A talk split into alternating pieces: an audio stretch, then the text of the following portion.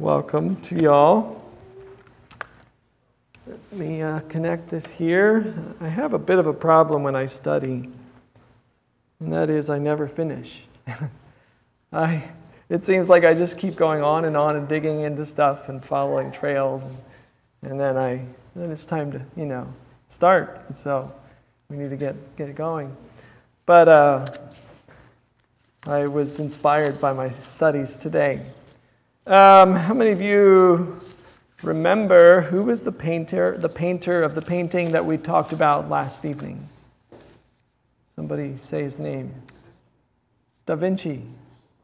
Leonardo da Vinci, yeah. And uh, I need to actually pull up. Here we go. And he was the one who painted the scene of the Last Supper. And do you remember at what time period uh, this happened, or he painted this?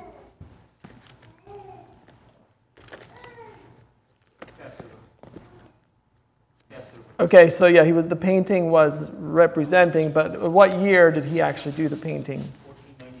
1495 to 98. Yeah, and if you were, if you were here last night, we talked about how that within 60 years after doing the painting, the thing started to deteriorate, and then all kinds of things got splashed on top of it, and they tried to restore it and messed it up worse and worse. And how long did it take then to actually restore the painting uh, when they started? I think 20, 20 years just to restore the painting. And I was comparing that to maybe Maybe that's a bit how it is when we study the Bible. We're so far removed from the original scene that we have to do a lot of work to really get to the, the real painting, to what was actually there before. So tonight, um, I want to look further at this painting, but then deep, dig deeper into the story. I'm not sure what's happening here, but uh, dig deeper into the story of the Passover. Um, and and, and I want to identify, I want to work together identifying some of the things here in this painting that are off from the context. So open your Bibles, grab your Bibles, um, and I would like the people on this side to open to Luke 22, people on this side to open to Matthew 26. Luke 22, 7 to 23, and Matthew 26, 17 to 29. And, and what I want to highlight again is how that when we are removed from the scene or the, so far from the, the, the original events, we tend to miss a lot of what's going on. Um, so Leonardo da Vinci was around 1400, 1500 years removed. We are 2000 years removed from the story. And sometimes we misconstrue the story in significant ways, sometimes in insignificant ways. And then it takes the next generation 20 years to undo the messes we make with the painting. You know what I mean? So, Matthew 22, I'm going to give you like one to one minute or so just to read over that. 22, Matthew 22, I'm sorry, Luke 22, 7 to 23, and Matthew 26, 17 to 29. Now, what I want you to look for as you read is do you see anything in the text that doesn't line up with the picture, with the painting? Read the text. Does it line up? Does what's what is, what's the incongruence between the, the text and the painting? Take a look at the picture, read the text, go back and forth, see if you can find anything that uh, is out of place or doesn't line up.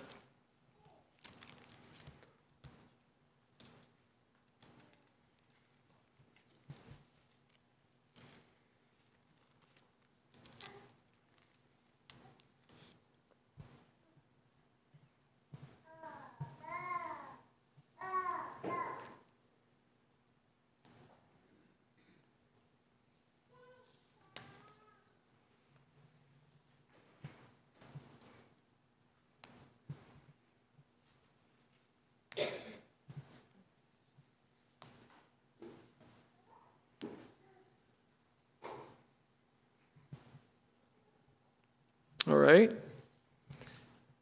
Did you recognize anything in the story that doesn't fit with the, the painting? You didn't see the picture? No, I didn't see a picture. A what? A picture. Okay. You didn't see a picture. Okay. So there's no picture on the table. That's missing. Mm-hmm. It appears to be on the first floor. Okay. Uh huh. You guys are observant. I don't know if that's what you call reclining table per se. Okay. What what what uh what uh translation were you reading? What does the ESV say about them sitting at the table?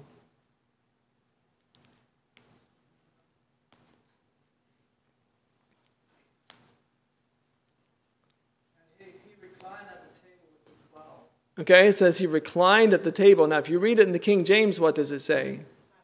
He sat down at the table, right? Okay. But, but do they sit at the table like that, or am I? Okay, you, you're you're you're on to, to something, yeah. So in so Leonardo da Vinci was living in wherever he was living um, in Italy, I guess it was, and they had a very different style of seating than in the biblical times. In biblical times, in fact, if you go to the Middle East today, if you really get the real traditional experience, you'll probably sit on the floor, or you might sit on some real low seats to eat. I remember we were, my wife and I were in Indiana once. We stopped at a Walmart and met this Saudi couple. And they, we started talking to them, and, and, and I started talking to them in Arabic, and, and they were like, Come to our house, come, come, come. and in the Middle East, you know, that you get all these invitations. They want you to come, but they might not actually want you to come. And so you kind of have to say no, no, no, no for a bit. And then if they keep insisting, then you go. And so they kept insisting, and so we went and went to their house, and they were, and the wife cooked a meal, and we sat on the floor, and we we didn't recline, but we sat on the floor in a circle and ate on the floor. Very, very Middle Eastern, but this is this is very Western, the way that he painted the picture. Good. What else? That was that was a good observation. I'm not convinced that the uh, skin color and the hair color and all of that is very Yeah. Yeah, that's good. good observation. Uh huh. I'm not sure. Um, are there only 11? Well, there's one over here on the side, I think, that's kind of cut off. Maybe.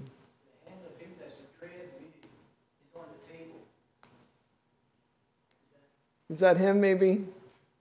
I think, it, I think Judas would have been sitting next to Jesus, right? Uh, or reclining next to Jesus. I'm not exactly sure, but. He was leaning, you say he was leaning on his breast. And so uh, John was leaning on his breast. Okay, so, so that, that also gives the, the idea of kind of reclining and sitting. What do you say? Yeah. Are there any other things you notice here that, from the text especially? What's the first verse in Matthew say? Verse 17. Do you see the cups and the bread? The bread. Right, the cups. The cups also for the bread. Yeah, so the cups, maybe there's, I think there's, I think the cups are maybe the, the they look more like a plate. They're kind of a flat cup. Um, but the bread is there, but what kind of bread is it? It's pretty puffy, right? so did the, did, what's it say there in verse 17? It says, now the first day of the feast of unleavened bread. What is unleavened bread? Do you ever eat unleavened bread? Flat. It's very flat, right? I remember, I think it was at some of you, we, used, we, we switched to unleavened bread for, uh, for communion, and it's a very different kind of bread. It's really flat, and uh, you know, our bread with leaven is puffy, and, and that all has meaning um, in, in, the, in the story of the Passover. Why was leavened bread versus unleavened bread an issue anyway in the Passover? Didn't have time. Yeah. So there's the story that goes all the way back to Egypt, right? When they were supposed to leave in haste and they didn't have time to, to let the bread rise, and so they left with unleavened bread. And then there's clear instructions um, that during the Passover they should they should eat only unleavened bread. In fact, there's stories that say that they are to go through the house before before this feast, before the Passover. Passover and the Feast of Unleavened Bread kind of tie in together. And so they're supposed to go through the house, search the house, making sure there's, nothing, there's no leaven in the house. What else does leaven represent in the scripture? Sin, yeah. So um, it's, a, it's, a, it's another thing, another theme that ties in here. Leaven was also connected to the idea of sin um, and how that we are to keep that out of our lives. And so the Passover was a time to remember that. Uh, another thing that I notice uh, is the windows. Do, do you see anything in the windows that don't really align with the story? Yeah, exactly. It says when the even was come, right? They were, it was in the evening when they were gathering. I mean, I guess in the evening right now it is pretty, pretty bright outside. I don't know how it would be there, but uh, it doesn't feel very evening ish here. Um, and somebody already mentioned them reclining at the table. So I think, I think it's interesting. It's, it's interesting to notice how that we tend to read the Bible and picture the scenes in our own culture, in our own way of understanding, and we, we, we draw the pictures around that rather than digging deep and trying to understand what was the original context, what was really happening in that time. So, I think I, I would like to say this. I think it gives us cause to stop and think about how we're painting the picture, um, how we're presenting the story of Jesus. Is it really the way that it was given, or have we collected all this other stuff along the way? And, uh, and that's the story we're presenting. All right, so I'd like to think more now about the story of the Passover. So the scene here is the Passover. What was the Passover? What was it about? What were they, why was it so significant? What was the Passover?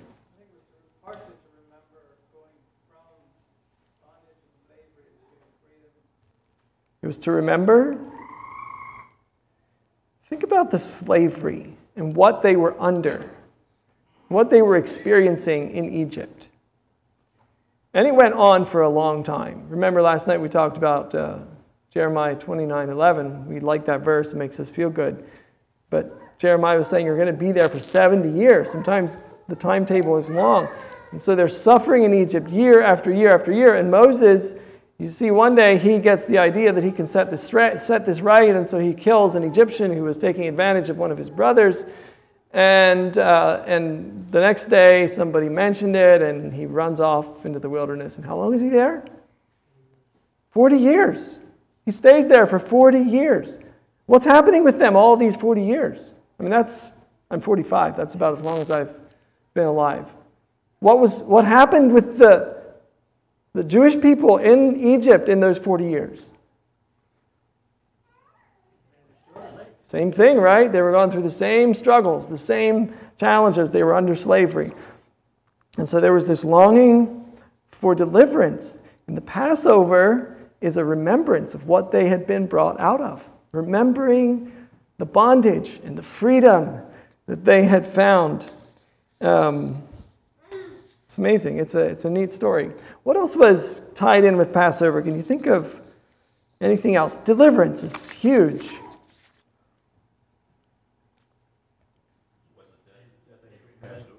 The death angel mm-hmm, passed over them.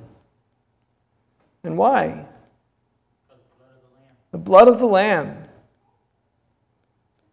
Some fascinating things that, that are tied in with that story uh, in, in Egyptian history and, and culture, and, and how that uh, the what was all um, what was tied into that story. Why did God tell them to sacrifice lambs? What was connected to that? Remember the. Somebody going to say something? Uh huh. So it was definitely connected with a picture of Jesus and what was coming, and it, it also ties back into the sacrificial system. But there's something interesting about the context where they were asked to do this. Uh, turn to, uh, where's that? Exodus. Ex- Anything to do with them having their children drowned? um, l- let's, uh, let's turn to Exodus chapter. Let's see here. Like I said, I study and then I don't always have my notes quite organized. Exodus chapter 8. There's, some, there's an interesting dialogue here between Moses and Pharaoh. Exodus chapter 8, verse 25 and 26. So we know the story of the plagues, where God brought one plague after another.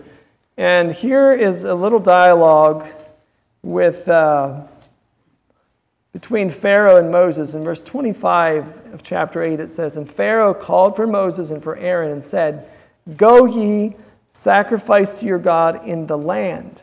And Moses said, It is not meet to do so for we shall sacrifice the abomination of the Egyptians to the Lord our God.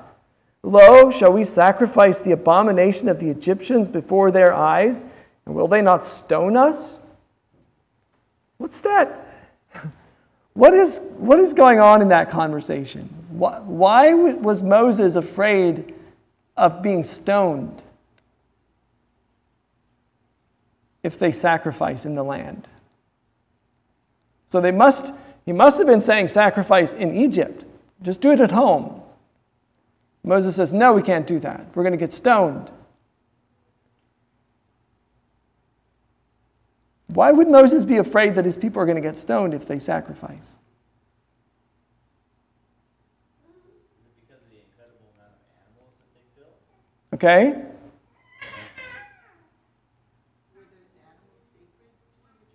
There you go. So those animals were sacred to the Egyptians. This was one of their deities. And so for the people of Israel to all take a lamb into their home and sacrifice it and kill it was, was like, I mean, that was a statement saying that, that your gods are nothing. it was a repudiation of the Egyptian system. It was saying, this it was it was a commitment to the God of Israel, to their God, saying, He is the, the true God. Um, and then you have the blood on the sides of the door and the, or the, the doorposts and, and the top, and they're passing through that as they leave Egypt. There's a lot going on here in this story um, that we might miss sometimes. But the Passover was a time to remember all these things that God had done for them. It was a time to retell the story of their deliverance from Egypt. It was the beginning of the Jewish calendar. It was the, the start of the nation. It was like the. So we talk about being born again, right? So when, when something is born, um, it's usually a fairly bloody affair, right? Um, and and, and, and there, uh, a child will, or a, an animal will pass through the birth canal, and, and it's a messy situation. Well, such was the case with the Egyptians. It was messy and it was bloody, right?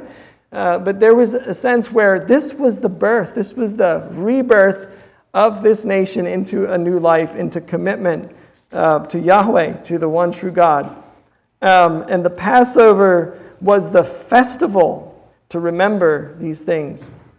During the Passover, Jews came from all over to celebrate this. It was a time to retell. It was the beginning of the Jewish calendar, like I said. It was a festive occasion. Uh, at this occasion, two million Jews gathered to celebrate the Passover. Now, can you imagine? Two million. If you've been to Jerusalem, it's not very big. It was a little bigger back in, in that day. Um, but I'm thinking there may have been 100,000 people living in the city at that time. Um, but Josephus says there was two million Jews that would come together uh, during the time of the Passover. Every Jewish male was to come to the festival. And this was a time when, when they were expecting something. So they were remembering what God had done in the past, but they were also expecting something. So there was expectation. uh, of what God was going to do again, what God was going to do for them. So at this time, uh, remember that the, the, the people of Israel were under the domination of Rome. And, and they were not the nicest uh, people to live under. Um, and so they were again wishing for some kind of deliverance. They were hoping for, uh, for freedom to come out from under this bondage, like they came out from, from under it in Egypt. And so the, the time of Passover was also a time of expectation. It was a time of remembering and a time of expectation. One of the things that is interesting, if you study into this a little more, they were, the, the Jewish people were expecting the coming of Elijah. And several writers uh, give some interesting insight into this. One says that on Passover night, they will send a child to the door uh, to open the door to check if Elijah has arrived. Because who's Elijah? What was his job in uh, prophecy or whatever? What was he going to do? He's going to prepare the way for the Lord, right? I mean, that, I'm not talking about Elijah in the Old Testament, but there was the prophecy of Elijah who was coming, and then John the Baptist was the one who fulfilled that. Remember? Um, Jesus talked about that. So, they, so Elijah is the one coming to prepare the way for the Lord. And so at Passover, they're expecting something to happen. They're expecting the arrival of Elijah. And so they actually send a child to the door to open the door. I think they might still do this to this day. They're expecting the forerunner, the preparation for this deliverance to come. Another writer indicates that they will actually set an extra table, an extra place at the table for Elijah in case he shows up uh, over the Passover. So you can see there's, some, there's this expectation. So it's remembering and it's expecting, and it's, it's expecting this, uh, fr- this renewal, this freedom, again, that they, that they so badly wanted. Um, they even had a saying that in that, in that night, something like this, in that night we were redeemed, and in that night we will be redeemed. Another interesting piece to the story is the Hebrew word for feast. So if you look in, Leviticus 23, verse 4, uh, it says, These are the feasts of the Lord, even holy convocations, which he shall proclaim in their seasons. Now, when we think of feasts, we think of food, we think of, you know, but let's think a little more about what this word entails. So, what, just think about a feast. What happens at a feast? What's involved? Food? Celebration? People? Right. Fellowship, yep. So the, it's, it's a time for people to come together. The word um, for feast is moed, and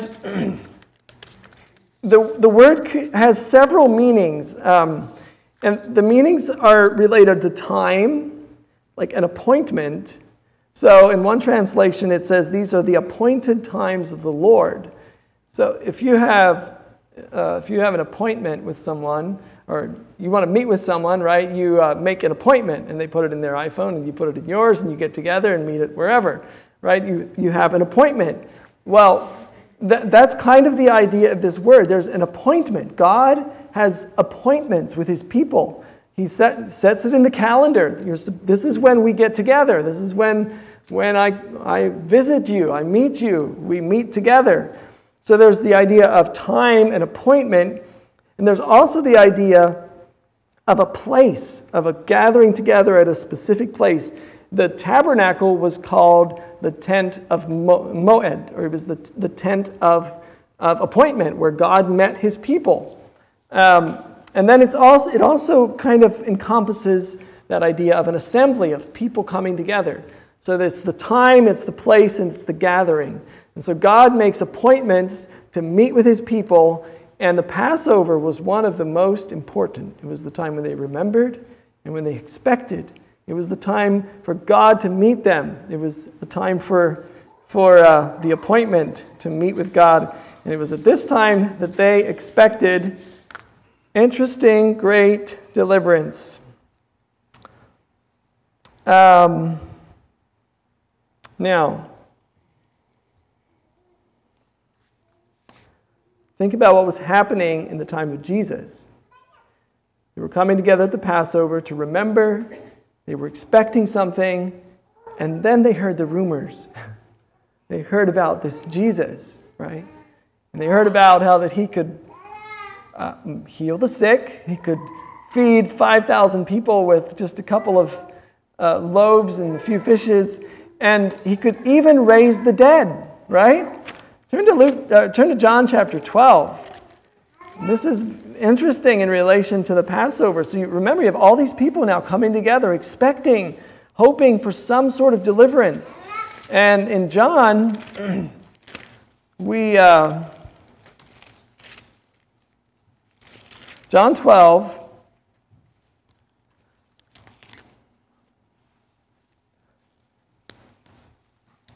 In verse 12, actually, I think it's a little before that, we see Jesus in the house of Mary and Martha, and he's, he's reclining again with Lazarus, and then he gets anointed, which I want to talk about that a bit later. But it, t- it talks about here somewhere, much people, verse 9, much people of the Jews therefore knew that he was there, and they came not for Jesus' sake only, but, they but that they might see Lazarus also, whom he had raised from the dead. So the news had, had gotten around that Jesus can raise the dead. And they're expecting and they're remembering God can deliver us from Egypt. He can also deliver us from the Romans, right? There's this remembering and expecting, and then to hear about this Jesus and all the things that he's doing. There's something also interesting here in this chapter, in chapter 12, in verse 20. And it says, and this is neat, I like this. It says, And there were certain Greeks among them that came up to worship at the feast. What brought the Greeks to worship at the feast? Now it's not just the Jews coming to the Passover, the Greeks are coming as well. They're coming to, to worship and they say, Jesus, we want to see Jesus. And so, um, even the Greeks were hearing about this and they wanted to see Jesus. So there's this, this hope, there's this, um, there's this hope of something to happen, that something that will happen, and there's this time of remembrance and there's this time of appointment. It's the appointment, uh, it's the appointed time to meet God. I wanted to say this as well. I, I thought it was very interesting as I studied this that when it talks about the Sabbath, God tells his people, you, you need to, to practice the Sabbath to remember that you were brought out of Egypt. So it wasn't just once a year that they were supposed to do this, but every week they were to gather to remember that God had delivered them from Egypt. I think there's something there for us. You know, like, do we have time to remember? Do we take time to remember? Do we have ways to help us remember what God has done in our lives, what God has done to our fathers, what God has done to our forefathers? As we remember those things, I think there's something valuable that happens in our lives. Okay, so I mentioned earlier about the uh, sacrificing of the sheep and how that was a repudiation of, of all Egyptian gods. And there's one writer, Rabbi David Fohrman, he says this They were asked to take a sheep or a goat, deities the Egyptians worshipped, and to tie the animal up beside their bed for three days, in full view of their Egyptian neighbors. Then, in defiance of the Pharaoh that subjugated them, they were asked to slaughter this Egyptian god and to paint their doorsteps, doorposts with the animal's blood. In essence, they were saying, We reject the gods of Egypt and we pledge ourselves to the God of gods, the true God, Yahweh. Now, uh, now I'd like to talk about Jesus entering Jerusalem on a donkey. Um, so this happened just a few days before the Passover. Jesus actually entered Jerusalem on the day that they were told to choose a lamb. So God had said several days before the Passover, you choose the lamb and you bring it into your household, and that lamb is to stay with your family for however many days it was. I think I had it here actually. Um, in the tenth month, in the tenth day of this month, they shall take to them every man a lamb. And so there was a specific day they were supposed to take the lamb, and it was on that very day, as all these people were coming into Jerusalem, that Jesus comes into Jerusalem on a donkey. Now, imagine the people that were expecting, they were remembering, right? They were coming to remember, they were expecting, they were hoping, this was the appointment.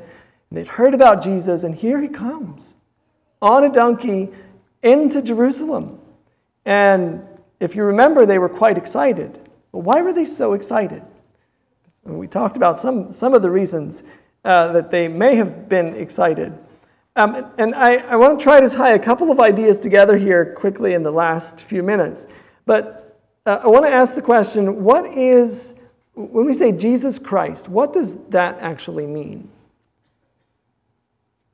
What does the word Christ mean? The anointed one. Okay, so good. Um, what were, if you think about in the Old Testament, when they anointed people, what, what was the reasons? Who, got, who were the people who were anointed?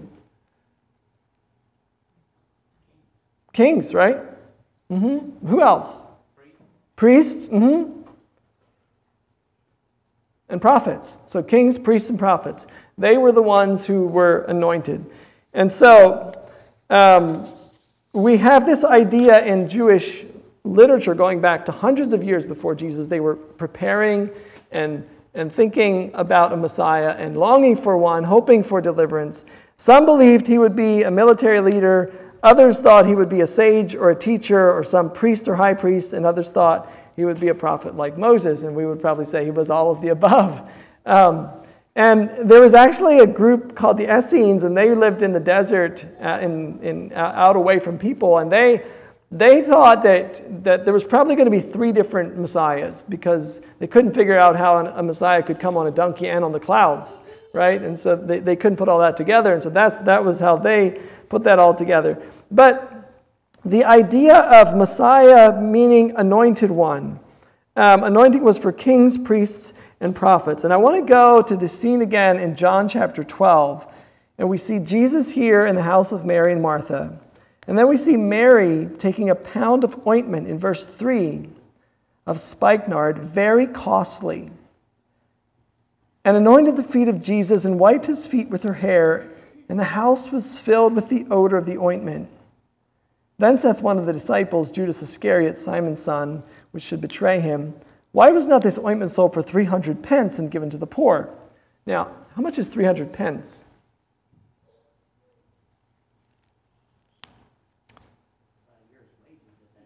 About a year's wages. Now, think about how much money you make in a year, and then think about who is the kind of person that could afford that kind of ointment. Um, probably not you or me. I mean, I wouldn't think about buying that kind of ointment, but who would? Uh, maybe the richest and the most powerful could afford that kind of ointment. The, the, this, this ointment was only fit for a king. It was only fit for a priest or for a prophet. It had to be, you know, a king probably was the only one that could truly afford this kind of ointment. And so I want, I want you to think about that in the, in the context. So there's this, there's, there's, there's this, um, this, this there's the smell of a king, there's the aroma of a king. And so we have Jesus about a day or two after this happened, after he was anointed, and I doubt he showered every day like we do today. Um, he's walking into Jerusalem on a donkey, and the smell is still there. The smell, the aroma of a king is on him. Uh, and, and as people visited the house of Mary and Martha, they smelled that, that, that aroma. And, and they recognized that this is only fit for a king. And so we have Jesus walking, coming into Jerusalem on the day that they were to select a lamb. And he smells like a king. He has that aroma. And do you remember what they say to him? What do they say when Jesus comes in through the city? Hosanna. Hosanna. Now, Hosanna means It's, it's a compilation of two words in Hebrew. It's, it's Yash'ana. And it comes right out of Psalm 118, 25, where it says, Save now, I beseech thee. So it's this begging cry Save now. Save us. Save us. Save us from what? What were they wanting saving from? The Romans. They were wanting, they wanted a savior, they wanted a deliverer, and they, and they, and they were looking to Jesus. They thought, Jesus, you're the one. Save us now. Save us from these Romans. It all makes sense. It's, it's the time to remember how they had been delivered from Egypt. Uh, it's the time to expect deliverance. And here comes Jesus riding into Jerusalem, and they say, Save us now. Now's the time. Let's do this. You've got the power. You can raise the dead. You can do this. You can even still the storm, right? Jesus was the one.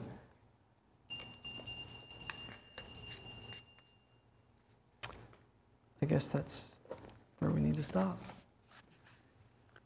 Jesus, just a few days after this, was crucified. And there's different ways of trying to understand this, but I, I really think Jesus was probably crucified right at the time they were killing the Passover lamb. And I think that is such a neat picture. We have Jesus coming in to the city, riding on a donkey, the smell of a king. Save us now. And just a few days later, he's crucified, uh, right at the time that the Passover lamb was being slain. And then just a few days later from that, he rises again on the right around, or I think on the day of the, the Feast of First Fruits. And so there's actually this thing where the day before the Feast of First Fruits, they would go to the synagogue, and the reading for that day was from that the, the is it Ezekiel where it talks about the valley of dry bones? And God's going to speak to the dry bones and they're going to live again. So there's this resurrection. So they're reading about this in the synagogue. And then that day and the next day, they start to hear about Jesus rising from the dead. All of this stuff is tying in, you know, with, and it starts to make sense why so many of them started to believe. Like all of this stuff started to fit together for a lot of them. Um, and Jesus truly did come to save now, but not from the Romans. He came to bring them to new life, into a new kingdom, into a new way, uh, into a new creation. So, with that, we're going to pray. Father, thank you for the exciting story of your redemption, of, your, of, of you being the Lamb of God who takes away the sin of the world. And thank you for the pictures that we can, we can get as we look back into the history of your people. And we pray that you would make it alive to us, that we would be um, entering into that life from day to day. Lord, we love you and we bless you. In Jesus' name, amen.